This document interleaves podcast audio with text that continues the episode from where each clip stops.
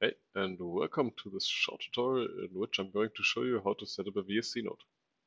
It's pretty simple. You just need a functioning Docker installation and Git. For demo purposes, I'm going to install the V S C node on a virtual machine today. Though, usually people install the V S C node on Raspberry Pis. So for the first step, let's install Docker. We can just follow the official documentation, which are also linked in the description of the video.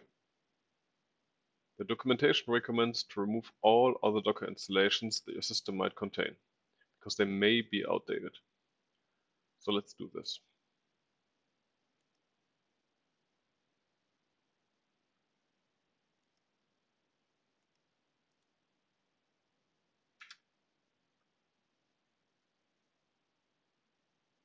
Okay, looks good.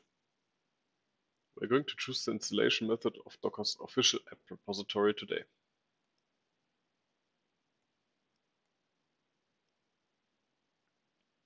For that, we need to add Docker's G P G key.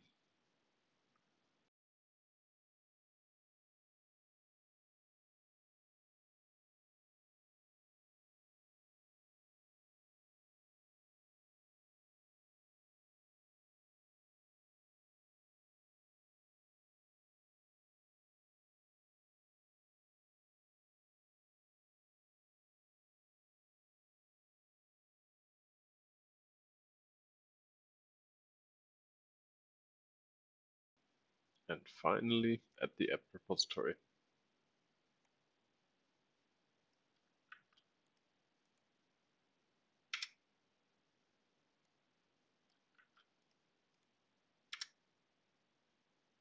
Now we're halfway done, and we can finally install Docker.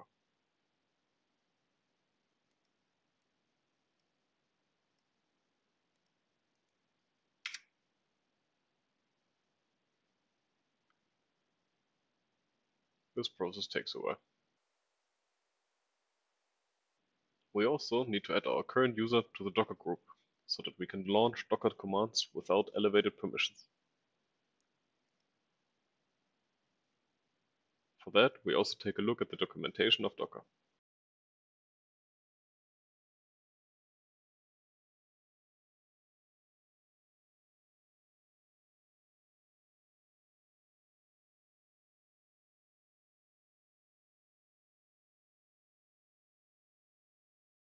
There we go.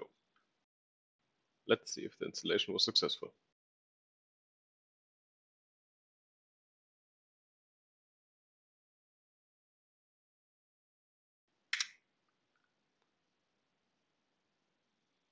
Indeed. Great. Let's jump to the next part. We are now going to clone the deployment repository to a desired location in our machine.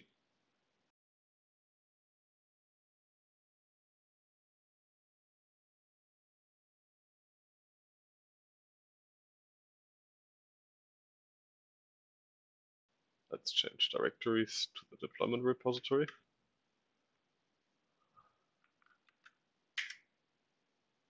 The final thing we can do before we can launch the node is create a configuration environment file. We do this by creating a file called .env in the root of the repository and populate it with the values provided from the template of the README.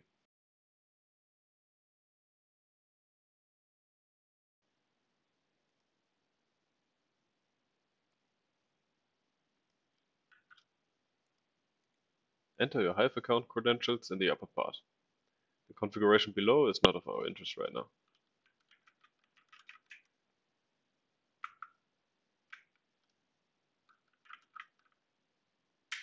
Alright, let's launch. Just do a Docker Compose up dash D and you should be good to go.